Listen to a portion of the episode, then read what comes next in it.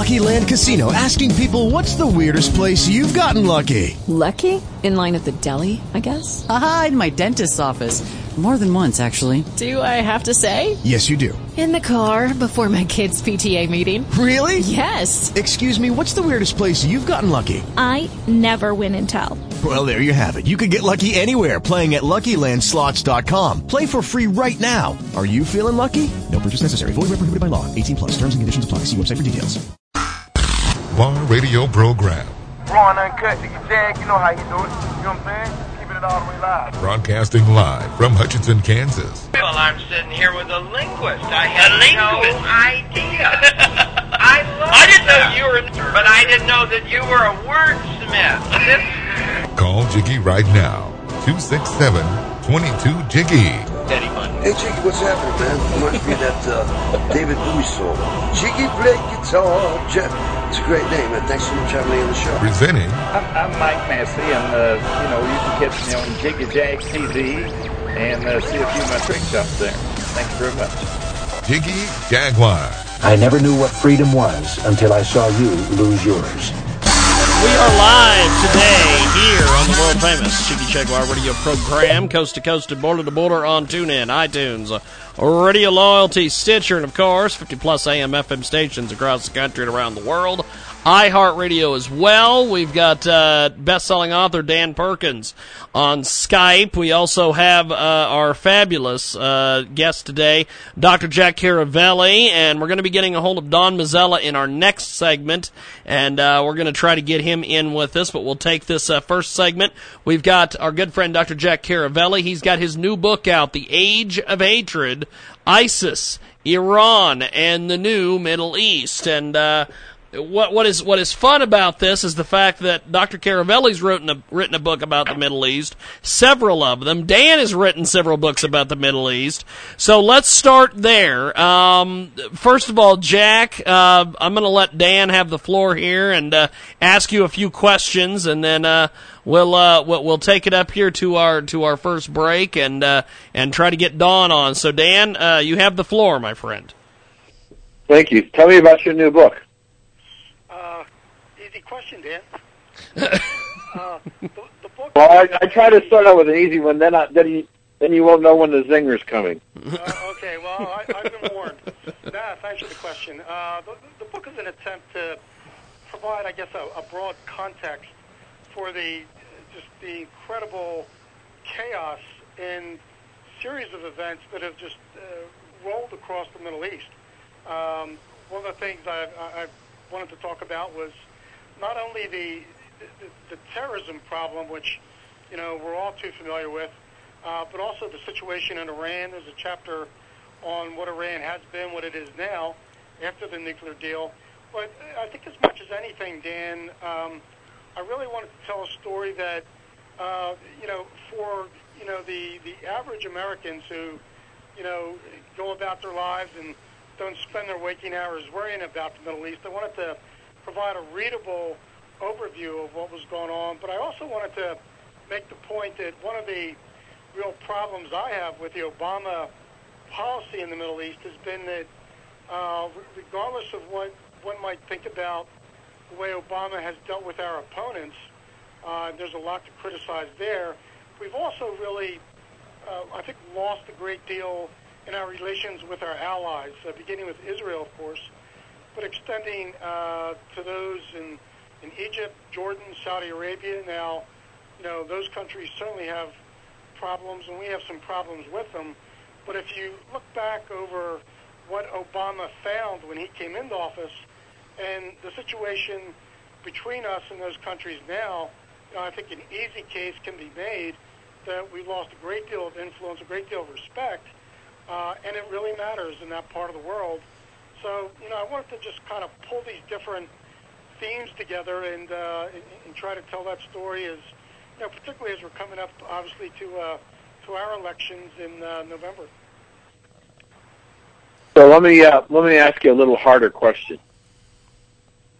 How much of the turmoil in the Middle East, in in Syria, and in Iran and Iraq, and uh, Libya and Egypt, in Saudi Arabia. How much of that do you lay at the feet of Mrs. Clinton? Well, you know, at the end of the day, Dan, as you know, it's it's not the Hillary Clinton foreign policy; it's Barack Obama's. But having said that, you know, I think we can again, you know, take a snapshot of, you know, what she found when she came into office, and you know, let's let's look at it, you know, four years after her, you know, after you know after she departed, four years from taking the job. Um, you know, we, you know, we certainly uh, again saw a deterioration of relations, and, and I think uh, there's probably some evidence that she may have, in some cases, pushed Obama harder than he was ready and willing to go.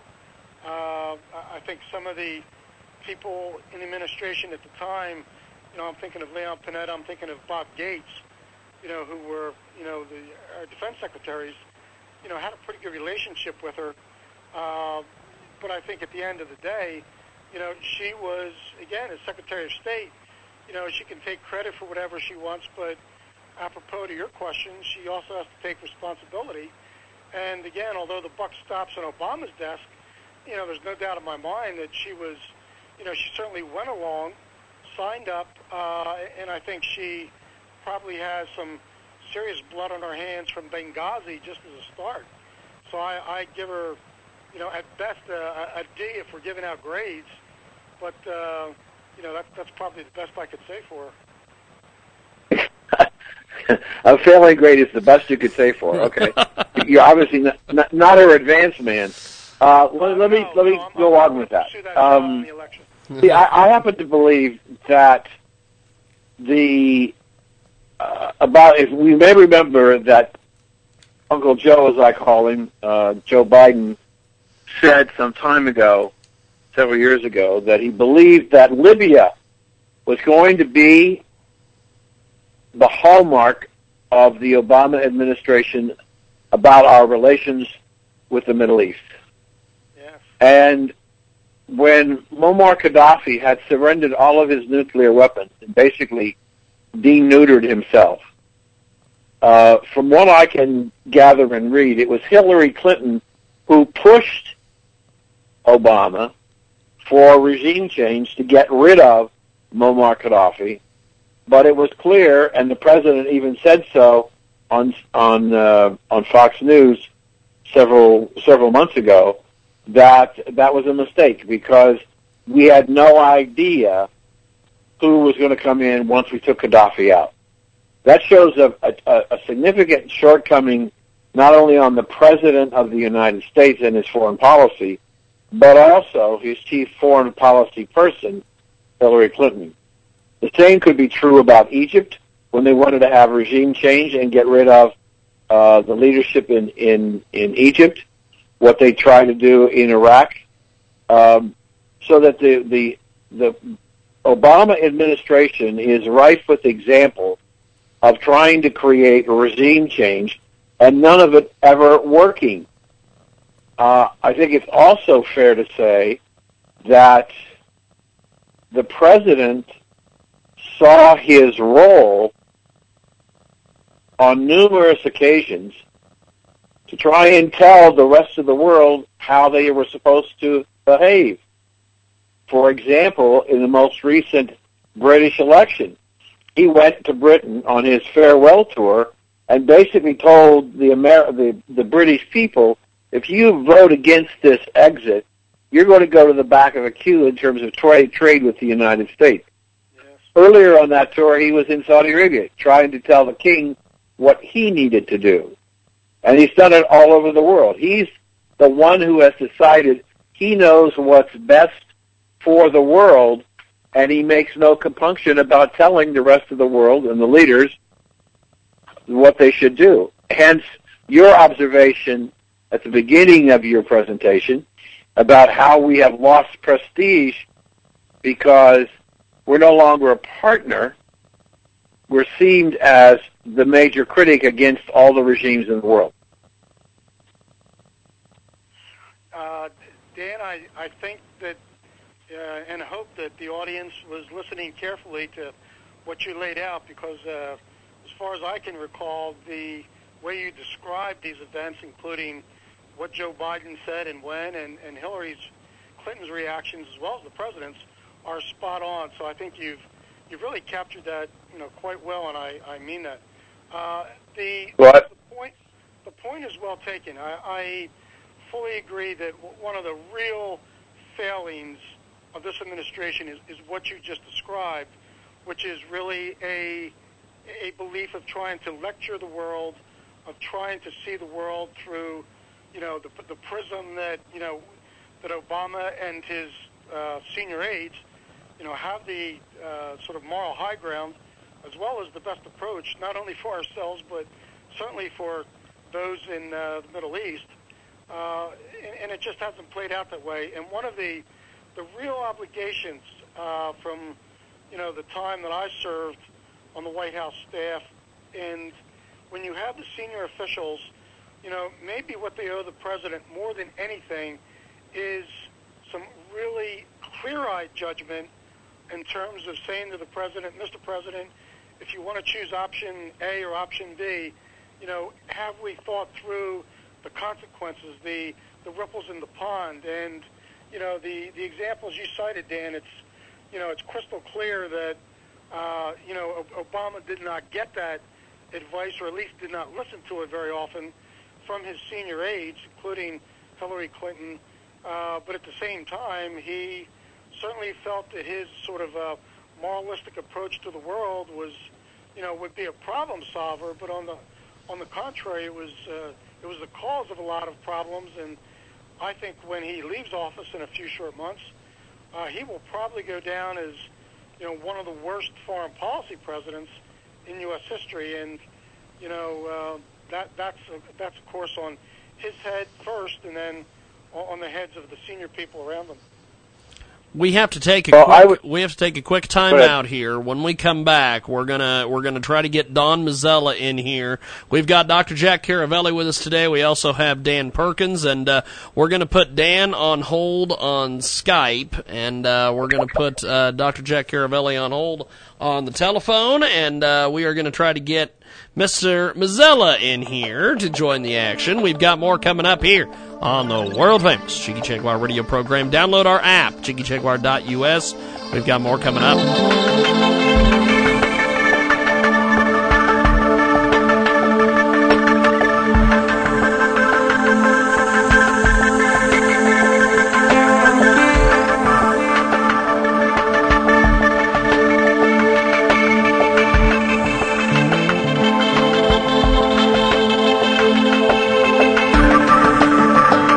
This is attorney advertising. The choice of a lawyer is an important decision. Should not be based solely upon advertising. Kurt Goes and Brad Honnold are responsible for the content of this advertisement. Attention women. If you had a transvaginal mesh, bladder mesh, pelvic sling, or bladder sling implanted for pelvic organ prolapse or stress urinary incontinence and suffered serious injuries or complications, please call 800-625-0379 now, as you may be entitled to a cash award. If you've had a mesh or sling device implanted and suffered serious injuries or complications such as device removal or replacement surgery, call 800-625-0379 now for a free consultation. One manufacturer has offered to pay $830 million to women harmed by these products. If you had a transvaginal mesh, bladder mesh, pelvic sling, or bladder sling implant and suffered serious injuries or complications, please call 800-625-0379 now. Cases are being settled right now. So call 800-625-0379. That's 800-625-0379.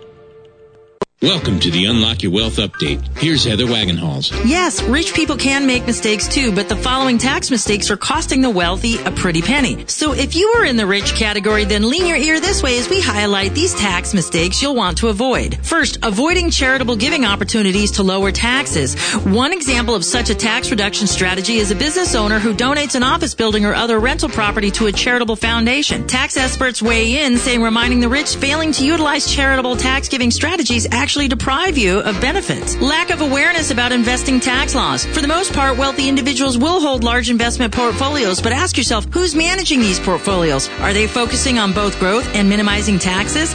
And missing the IRA required minimum distribution. There's a formula to determine the minimum amount that must be withdrawn each and every year. For more great resources to help you create unlimited wealth and happiness, visit our website at crackingyourmoneycode.com. I'm Heather Wagenhals. Now go out and unlock your wealth today.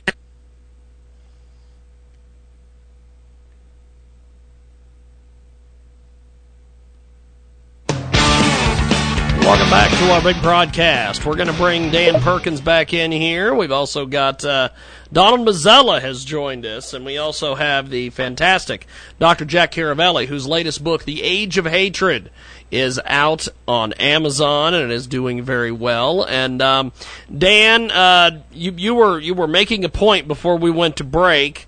I want you to finish up Yes. on that point, and then I want to have Dr. Jack Caravelli give us his thoughts in this segment on the Brexit situation, and then we'll uh, we'll go around the room here and let everybody chat about that. So go ahead, Dan.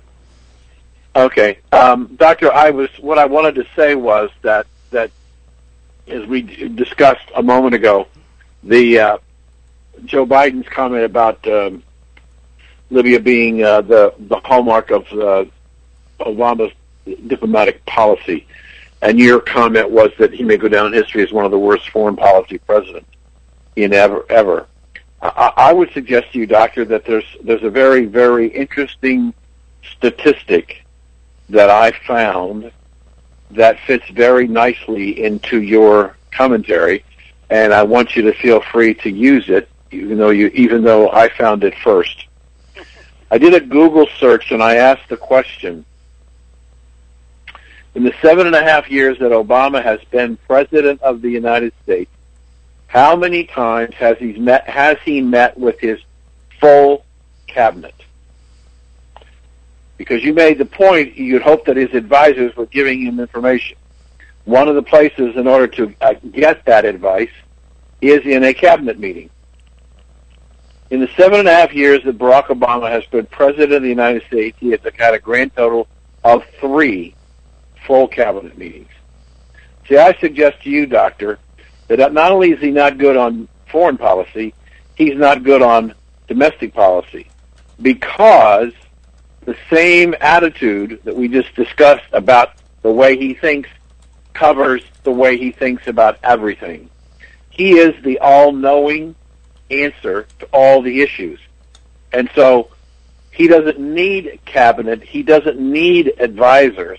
He makes the decisions on his own because he is he has the ability to make those decisions on his own without the need of other people. So his narcissism about his belief that he is above all of us. He is the ultimate intellectual, which were rejected in the UK vote last week, and I believe will be elect will be rejected in November. He is the ultimate global intellectual who doesn't need anybody but Barack Obama to seek advice and counsel. And so his mistakes are are a function of his narcissism and his lack of input from the people around him. Tell me, Dan, what do you really think? Do- Do- Dr. What do you Caravelli, think, your thoughts on that? Well, I, th- I think Dan's got it right. I mean, it's a it's a shocking number that he has been so cavalier, as, as Dan put it so well, uh, about you know whatever expertise was around them. Um, you know, and I, I think it's really a shortcoming. I think related to that, the only thing I'll add because I, I don't think there's much to you know that really needs to be said. Dan hit the nail on the head. What the one point I would add is you know, one of the things that troubled experienced people like Bob Gates, who has served eight presidents in various ways, Democrats and Republicans. Uh, Gates, who served at the White House, among other things, in an earlier part of his career, he was very, very troubled by the fact that the political advisors around Obama, like Valerie Jarrett, were so influential uh, and weighed in so heavily on national security and foreign policy decisions, which in every other administration, Democrat or Republican, by and large, just was unheard of. So Obama liked the small group around him, didn't like his uh, senior people in the uh, in the uh, bureaucracy very much, and you know you you know you get uh, the results that you that you put the effort into, and he hasn't put much effort into our foreign policy, and you know we see the results today. He hasn't put any effort in domestic policy either. No, but he has been playing a lot of golf and playing a lot of basketball. and, and and doing and doing a lot of fundraising. So he's helping the travel industry. Fundraising, yeah. But but he, he basically he is he he is, as I said a few moments ago. I believe he sees himself as the ultimate intellectual in the world. Well, uh, to, bring- to bring this conversation around, uh, um, his decision to interfere in the British election uh, decision uh, was absolute mistake, and no president prior to his would, would have been permitted to, to do such a thing. It just was the wrong decision because uh, a statement like that has a losing side. And you don't make statements that you have a losing side. But the, prob- the problem, Don, is that he believed that he could sway the British voters to his way of thinking, and uh, and he did exactly the same thing that Cameron did, and all of the other leaders, government leaders who were for staying in the in the EU. They used intimidation and their their eliteness in trying to force the decision, and it didn't happen this time. And they, they're all up in arms because how how is it possible that the that the that the common man in England could do anything against the elite in England? And that's what we saw was the downfall of the elites. And I think that that's that is the beginning of a crescendo that's going to go around the world, including here in the United States. The American people You're absolutely have right. Um, the, the interesting thing um, uh, is that there's a book wr- written almost 50 years ago called Ragtag and Bobtail. And in that book, it was talking about how the, the American people, the colonists, really had very few leaders amongst the elitists, yet uh, had a successful res- revolution. And I'm really saying that that may be the case uh, today uh, around the world, uh, reinforcing your point. Now uh, we've got you- uh, we've got Dr. Jack Caravelli with us today. We've got uh, Dan Perkins from thehill.com and Don Mazzella uh, from SB Digest. Uh, Doctor, what what what did I know that you do a lot of business and you go back and forth between the United States and the United Kingdom. Uh, what were your thoughts on this? And then I'll let Dan and Don jump in and uh, and ask you some questions. Yeah, uh, happy. Uh, I was in London in April, James, uh, after the Obama visit, uh, and my reaction was the same as our friends here. That you know they were, you know, sh- uh, shocked by the arrogance of it. I was in London also in May, uh, and on both occasions, talking to a lot of uh, British colleagues uh, that I've known for years and years, and, and many are, uh, you know, you know, many like Obama, and but everyone I talked to, you know, I didn't even have to raise the issue. They basically, you know, wanted, wanted to shoot uh, shoot me, uh, who had nothing to do with it, of course, and uh, you know, their their reaction was the same as what Dan described. Basically, you know, why in the name of God does an American president think that he can come here and lecture us? And, and as I said, a lot of that reaction came from people that are were well disposed to Barack Obama. So there was real resentment on what Obama did, extremely heavy-handed. On a broader note, um, you know, the, the the vote last week, the Brexit vote, uh, about 52 to 48 to leave, uh, is it's historic. Uh, it's unprecedented. Uh, we've never had a nation vote to leave the EU. Uh, it has obviously thrown both the political class, uh, as Dan was saying, and certainly the financial markets in the turmoil. One of the things that I find really unfortunate about it is, you know, the way, you know, even our newspapers, uh, the New York Times, Washington Post, you know, they're all acting as if the sky has fallen. Well, the sky has not fallen. You know, Britain is still there. It hasn't moved. Uh, it, it is still a very important ally for the United States. Uh, the British are an extremely resilient people. Uh, there are a lot of uncertainties because this really is uncharted waters. Uh, but you know, for again the financial markets uh, and you know the again the media elite, you know, to think that you know the world is going to end tomorrow because of the British vote is, is nonsense. Uh, you know, there's a lot to be done. Uh, no one's quite sure how it all plays out, but beyond that, uh, you know, the sun will come up tomorrow. Britain is still an ally. Uh, its economy hasn't collapsed. You know, it's probably going to need to choose a new prime minister, but you know, that's you know, anybody that's truly shocked by, by those results, you know, hasn't been paying attention. Don, what, what, what do you think about all this? Oh, um, well, uh, uh, on election night, uh, we, uh, I was talking to some people in Washington, and I uh, was someplace, and they asked me what I thought, and I said, 52-48, they're going to leave the Union. And uh, I was met with great derision by where I was. But it, tur- uh, and don't forget, the number is 52 point something, um, which also tells, and all, people are talking about is 52. It's actually closer to 53, um, 47. Uh, it's a small point, but uh, again, it's amazing how things lock in. But the other point I, I'd like to, to make, uh, and, and uh, Dr. Caravelli uh, did it very well, the, the sun is going to rise tomorrow. We're all going to be uh, uh, surprised at how well Britain comes out of this, and, and Britain comes. And also, uh, if you look at the results, as I've looked at them, uh, you can clearly see that the middle class voted. The, the middle class voted to leave because the middle class was left behind. And what do we have here in America but the middle class left behind? It doesn't bode well for the uh, the Democratic nominee. And uh, can I go on and, and put a point um, about polling? Uh, Yes. Dan uncovered uh, something that CNN did last week about how they chose their respondents, and also um, w- which uh, showed that they were kind of biased. And also the English polls, I've, I saw the first, the pollsters are beginning to believe that they've made a terrible mistake. And I'll give you just one that's mentioned here in the New York Times uh, tomorrow.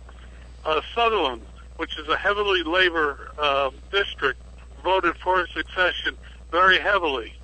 And that was the, the middle class that uh, did the steel, did the coal, and now has nothing.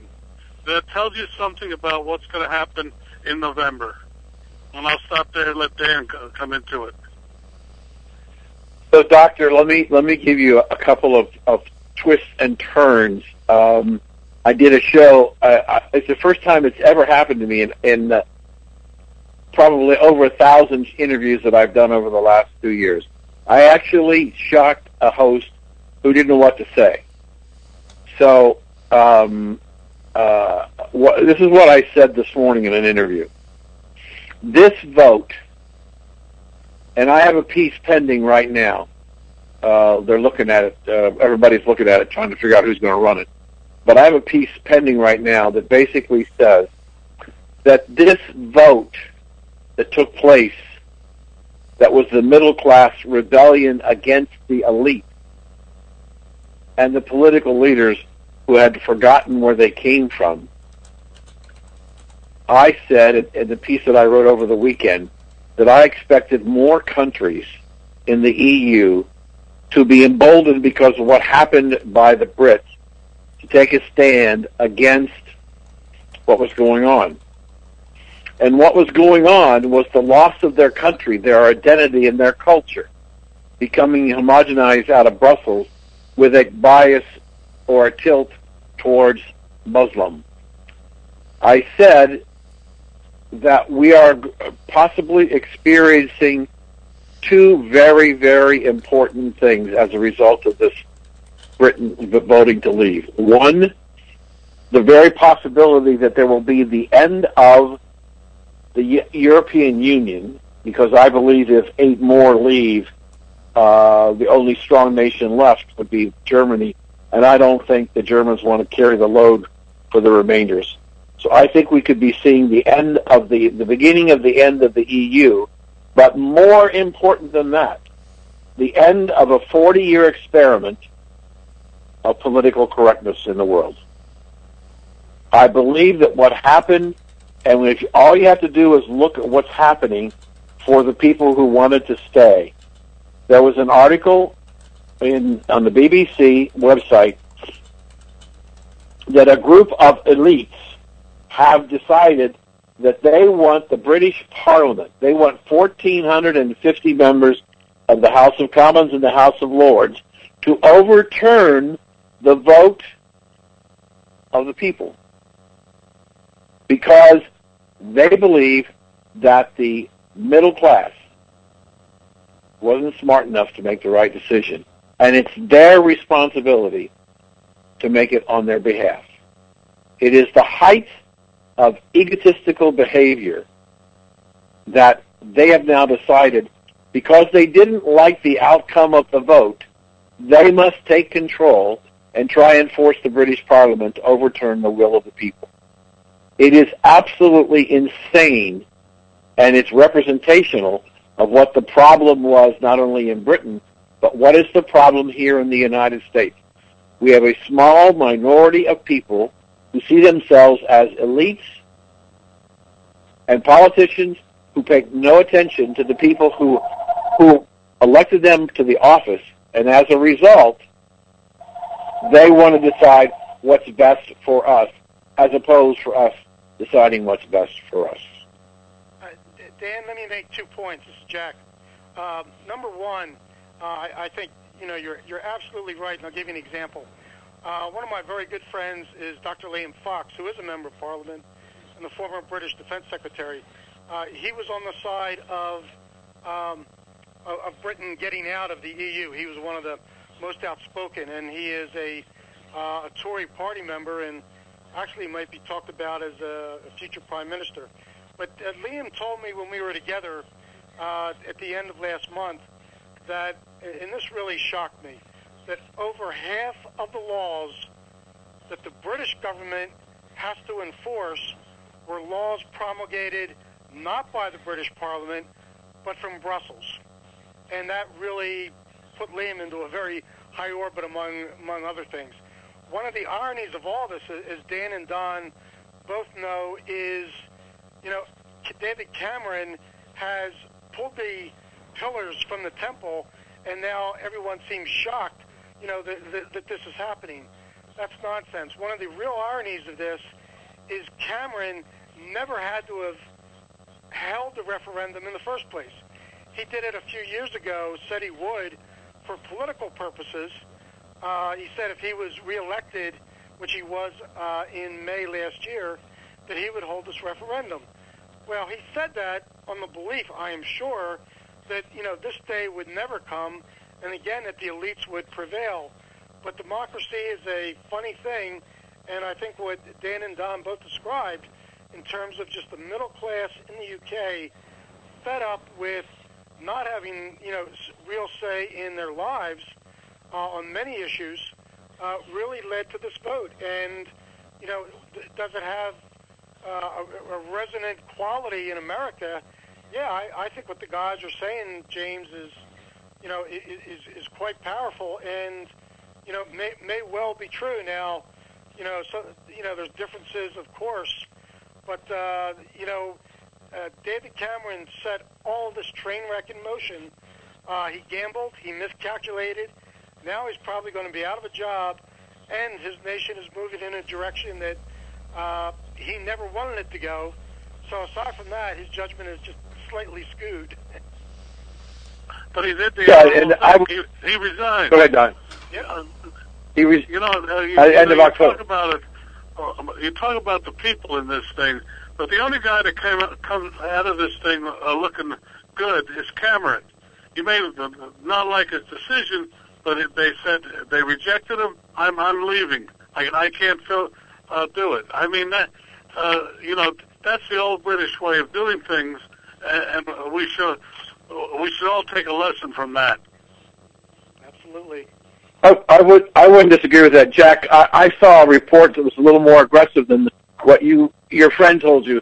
I, I, I saw a report that said that over 60% of the laws on the books today in England were dictated by the EU, and the belief was by a lot of the people was that the EU was going to continue to to to change and change and change, and I think that part of the problem was, um, and we heard it yesterday in our one of our news programs, but what happened was that the British people saw the allocation of the Muslims coming in from the Middle East, that the that the EU and Brussels was allocating the refugees to various EU members, and there was no there was no say in it.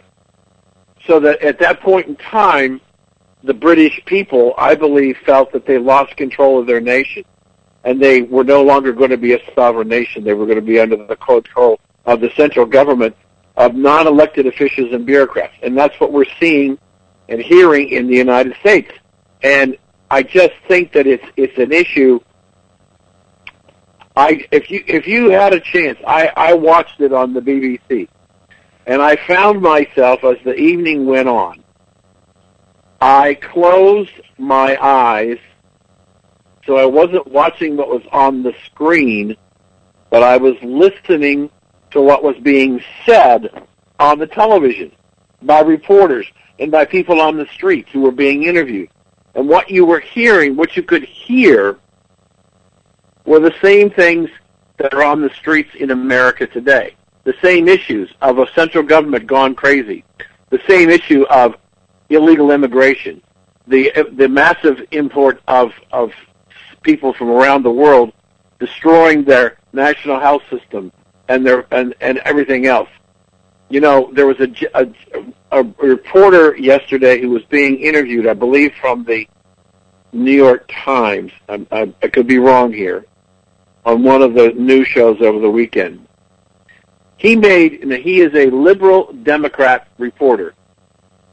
He said, and I'm I'm I'm going to. I think I'm doing it as, as close as I can. But what he basically said is the mistake that we have made in the United States, meaning us, the liberal side, is we brought too many people in too fast.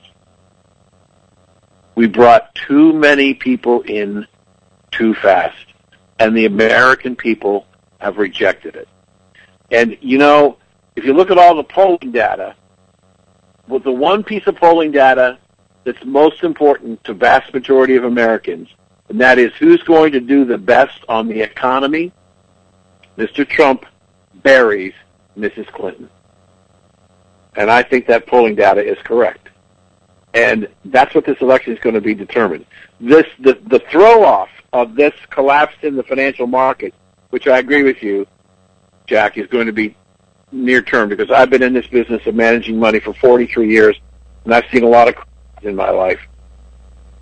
And I, I think that this is this is a knee jerk reaction, um, but I do believe that that it will pass. London Bridge will still be there. The Tower of London will still strike the hour, and the Queen will continue to reign. Um, I, I believe that that the, the, we are experiencing an arrogance of unbelievable proportion on the part of the elite around the world who decided over the 40 years of the European Central Union, with the expansion of political correctness, that they need to rule the world, and we're throwing them out. I couldn't agree with you. uh, I couldn't agree with you more, Dan. Uh, you you put it uh, uh, right, and if you look, uh, look at the data uh, that's that's coming out now from from the various camps, um, this is Clinton's in, uh, in trouble. If you notice, she has not really made a definitive statement about uh, the election because she doesn't know what to say. Uh, uh, she's still trying to figure it out, uh, and uh, President Obama is as well. But we will we will see this uh, further on. Uh, uh, if someone said to me today that uh, the, the only thing that could stop uh, England from going out going out and succeeding is if the Queen died in the next six months. So that's the uh, only caveat I put up to all of this. and uh, But the monarchy, the monarch, the, the, the if, if the, I, I, I, I'm going to disagree with you. Not that I want the queen to die in the next six months, but if she were to die, Prince Charles might even abdicate and give to give the the crown to his son William and Kate. And what a wonderful couple to re-energize the British economy and the British people about being British. Wonderful. I couldn't, couldn't agree with you more. I think Charles has waited long enough. They should at least give him a coronation before he walks away. Doc, Dr. Jack, you've you've done a lot of work over there with the uh, with, with, with the royal government and things like that, and been involved in uh, uh, uh, you know just meeting different people and things like that. What, what what do you make of all this? Know, the, you know, the guys have made some great points. The, the British people, is you know, again, as we all know, are historically extraordinarily resilient people. Uh, they've they've been through many crises, much worse than this. They will get through this. Uh, there is a need for real leadership. Um, you know, we haven't mentioned that. You know, within the Labour Party, right now they're in the minority uh, in Parliament.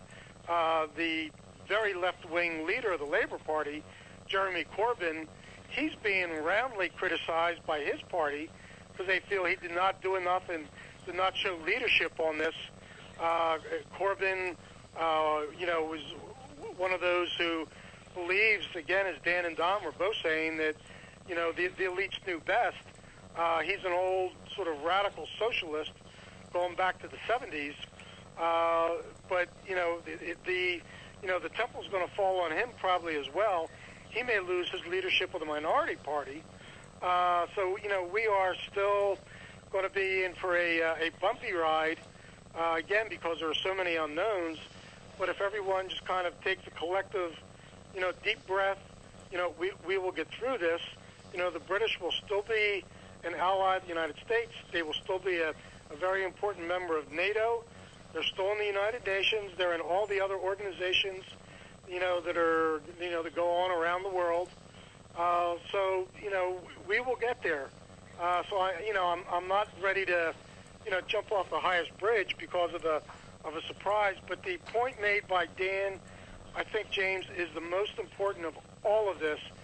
Simply that the elites lost touch. You know, in, in the UK and in Europe, the elites lost touch with the will of the people, and now they're paying a price. They don't like it. They're not sure what to do about it. But you know, democracy spoke. It was a clear uh, victory for the Leave camp, uh, and that's um, you know that that's that's democracy. And let's let's get on with it. Let's tackle some of the problems and uh, you know move on rather than uh, you know dr- drowned in sorrow uh, over a vote that uh, again the you know a lot of the uh, elites didn't like. Jack, can I ask you? I want to put Jack on the. Uh, do I have time, Tim, to ask him Yeah. a question? Go ahead. Go ahead. Uh, uh, Jim, I'm I want- to have I- I uh, cut off now, but, but, but I want to say thank you for getting putting me on. Yes. I've got to cut off now. Yes, I appreciate it, Don. Okay. Thanks for being with us. No, no, no. That, uh, both of you guys, uh, again, everything. you- Uh, every time I listen to you, I learn something. Thank you. Thank you, Don. All right. So, okay, Dan. So, Dr. go, go- Jack, go ahead and jump let in me, there. Let me let me throw a monkey wrench into your thinking. England, you may be looking, and I'll put myself in the same camp. We may be looking at England through rose-colored glasses, because the England of today is not the England of our parents. It is not the England of Churchill. It is more ethnic and racially diverse than it's ever been in its country, its history. And will that racial diversity, the, if you would, globalization of the country through the results of the EU, make it more difficult for them to succeed?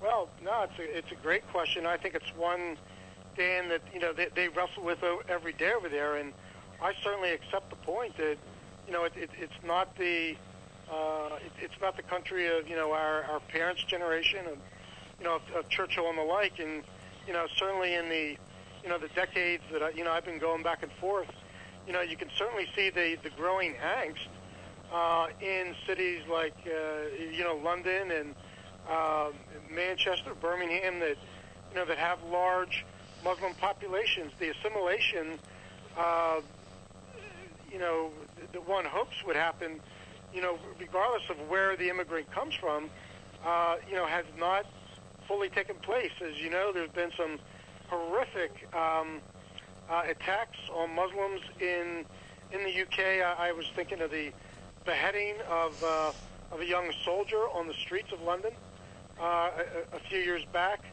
uh, and the like. So, you know, the, the British haven't figured this out, and you know, I, I think during the Cameron years, uh, you know, you see this struggle of how to respond and react uh, to the, you know, to the changing demographics. Uh, so I, I, I take the point fully. Um, I was reading. I'll, I'll just throw out one brief statistic. Uh, the, the problems the Brits are having. When when I was over there uh, a, few weeks back, I, I remember reading. I think it was in the Guardian newspaper that only one in eight of the jihadists who use their British passport, who leave Britain to go to fight in the Middle East, you know, for ISIS uh, in Syria or Iraq, but when they come back, and the British have the laws, it's not a question of lack of laws, but right now the British uh, sort of legal system is able to track down and, you know, sort of throw the book at uh, about 15% of those that have gone out, gone to the Middle East, uh, embraced jihadism, come back, want to carry on the fight in England. Uh, and so there's, it's not a question of laws. The laws are on the books, but the, the you know the difficulty of tracking these people down, bringing them to justice, is among the many problems that the Brits have. And I think you're right. The you know sort of the, the, the man on the street looks at what's happening and says probably what you just did. You know, th- this is not the England I grew up in, and I've got real problems with it. hmm So, do you think there's a possibility that one of the casualties, in a positive sense, of this extricating of the British people out of the EU will be a greater emphasis of assimilation if they're going to stay? Well, I hope so. Um, you know, Cameron, it, it didn't receive much attention here, but you know, after five trips already this year to London, you know, I able to find and see some things that maybe don't make the news here. David Cameron, after his election, uh, his victory last May, uh, in recent months, Dan, he has been trying to quietly put together policies that take on the question you just raised of how to do, you know, wi- wi- within the UK, of course, you know, how to bring to justice, uh, you know, those that, you know, w- want to bring the fight to, you know, the British streets, but at the same time, uh, you know, trying to find governmental policies at the national level, you know, that help address these problems, uh, including, you know, ways to show that, you know, immigrants are welcome in British society, provided that they recognize that it's a privilege, not a right, and that, you know, they will be welcome if they choose to obey the laws uh, of the UK, and if they don't, you know, then the British government, I I think again under Cameron, uh, you know, has been looking at ways uh, through its uh, security services, uh, through its home office, to uh, you know, to at least you know, bring to justice those that you know just do- don't want to uh, follow British law, but rather you know choose to embrace you know Sharia law. Yeah, the other thing I, I'd be curious if, if you, because we, I guess we got just a few minutes back, but I, I would be curious to your thoughts about about continuing that the dialogue we're having. Um, I, I've I've read recently that there are as many as 80 Sharia courts in in the UK, and I, I think there's it's as I have written about in the United States. I, I I was one of the first people in the media to break the the story about the Sharia court in in Arlington, Texas, which eventually got shut down. Um, but you know, either it's British law or it's not. And so these Sharia courts, I think, one are going to have to be closed. The ghettos are going to have to be the the no-go zones are going to have to be destroyed, and people are going to have to go into neighborhoods and assimilate into the British culture, just as they need in, in many areas in in France and Spain and Italy and Germany, uh, across across Europe.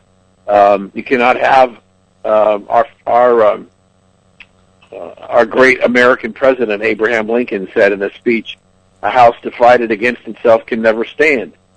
These countries cannot survive divided between Muslim and the rest of the culture, and so either they're going to have to go back or they're going to have to assimilate. And maybe this, maybe that's part of the spin-off of this vote last Thursday. Well, it's a, it, it, it's a great point that you raised, not only in you know the situation in in the UK, but also uh, in Italy. I, I, I've been in Italy a few times this year, and uh, you know they've had an influx, by their accounting, of at least 400,000 migrants. Uh, right. Uh, that Mm-hmm. you know th- receives much much less attention than you know the even larger numbers, as you were saying in Germany. Uh, but you know Mhm. the demographics are going to get very interesting across Europe, and as we were talking in, the UK as well. And the demographics, very simply, are the percentage of those who identify themselves as Muslim in Germany, in France, in Italy, and in the UK. You know, are you know is increasing literally every year, uh, and uh, you know I think that we have only begun to see the tip of the iceberg of the implications of that you know, for security in those countries, uh, for their culture, for the way they live, you know, how they think of themselves. Mhm.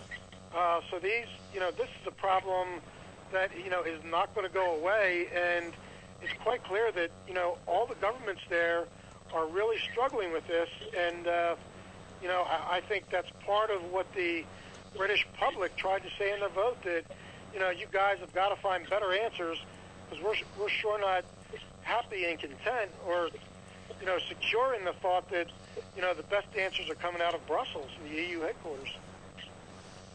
I think the uncomfortableness that the that the Central and Western European governments are experiencing is political correctness. They are conflicted about what to do about what's happened for 40 years and, and now it may be changing. And political correctness is one of those issues that is governed in the EU and, and has gotten greater and greater power and influence. And now it, it may hopefully be on its way out. But I, I, I can see how the elites and other people are having a real conflicted problem of how can we walk away from what we spent 40 years of our lives trying to bring and we're letting these British people start an avalanche. And, uh, you know, I, I, I finished the piece that I just wrote. There was a big sign everywhere on billboards and newspapers and on street corners in England, France, England and Scotland and Ireland and Wales, and it said Independence Day, June the 20, 24th. I suggest there's a possibility that there may be at least eight nations or more who are looking for their new Independence Day, and the ninth nation is the United States looking for its new Independence Day on November the 8th.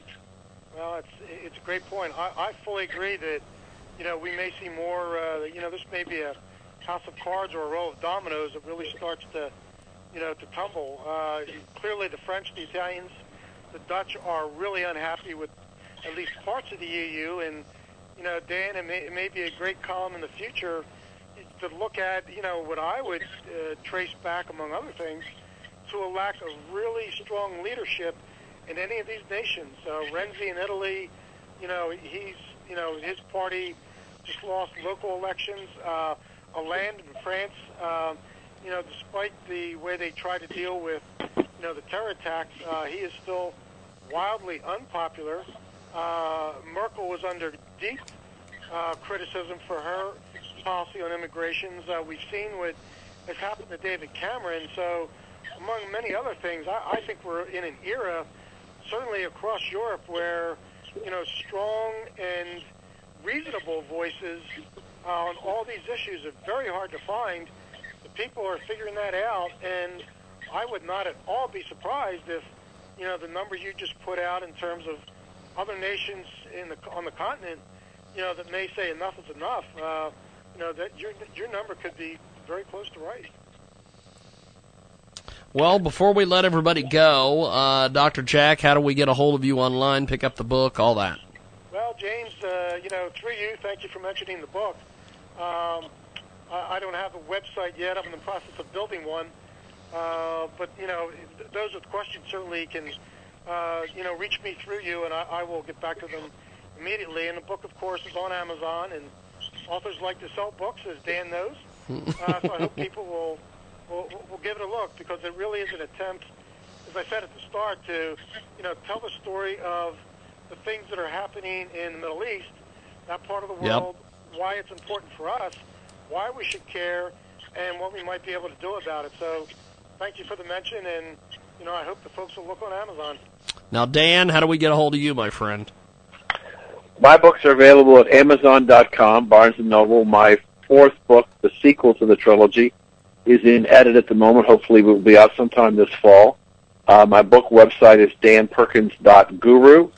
And as always, the foundation is songs and stories for soldiers.us. And by the way, Jim, we are in now in the same deal I think you have with Amazon. We're at Amazon Smiles account because we're a 501c3.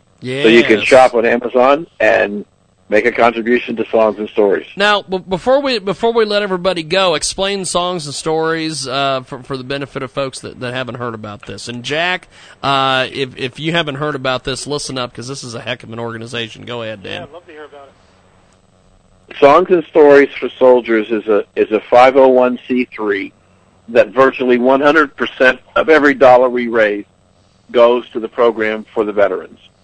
Uh, we have built a an MP3 based delivery system uh, off of a website, songs and stories for soldiers.us.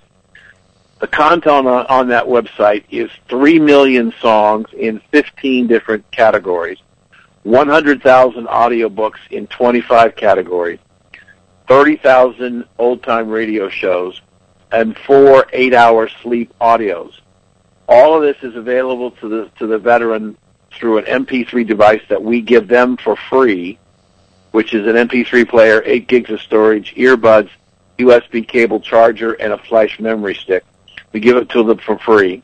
We're in 37 hospitals across the United States, veterans facilities, outpatients, homeless shelters, uh, warrior transition units, and we're working right now focused on traumatic brain injury and, and really the PTSD that goes with that and also the side effects, which is sleep deprivation and suicide.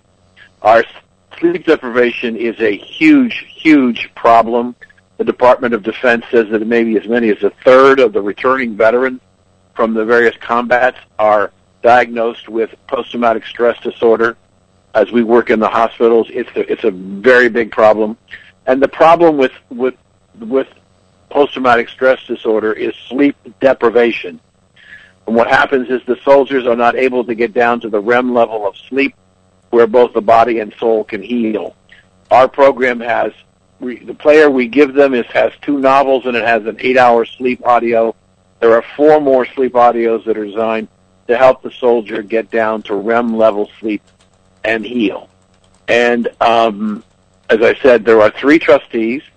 Uh, none of us take any salary or any benefits. All the travel expenses are paid for out of our pocket. So 100% of the money that we raise goes to buy MP3 players for the soldiers. And we've got a lot more work to do, but we're talking to many organizations who want to become corporate sponsors. And we just, uh, we just got a, an arrangement with the Western Territory of the Salvation Army that has their, the Western Territory is Alaska, Hawaii, Oregon, Washington, California, Arizona, Nevada, New Mexico, Colorado, Wyoming, and Montana. Hundreds of hospitals, thousands of vet centers. So we're really excited about working with them because they spend a lot of time in the VA hospitals talking and meeting with soldiers. So Uh, the website again, Songs and Stories for Soldiers. We're, we are in the business to try and accomplish one thing. We know that the nighttime is the most difficult time for soldiers, whether they're in a hospital, whether they're at home, or whether they're on the street. That is when the night terrors come of fear and anger and frustration and anxiety and loneliness all come. And we're there with our MP3 player to help them one soldier at a time make it safely to dawn. That's what we're about, Doctor. Uh, that's tremendous. It Deserves everyone's support. Now, uh, gentlemen, I appreciate you being with us. We will talk to you guys uh, next week. I'll talk to you next week. Dr. Jack and uh, Dan, uh, uh, I understand tomorrow is our uh, is our last Wednesday of the month. I was I know that you'll be joining me in IQ, hopefully, and that.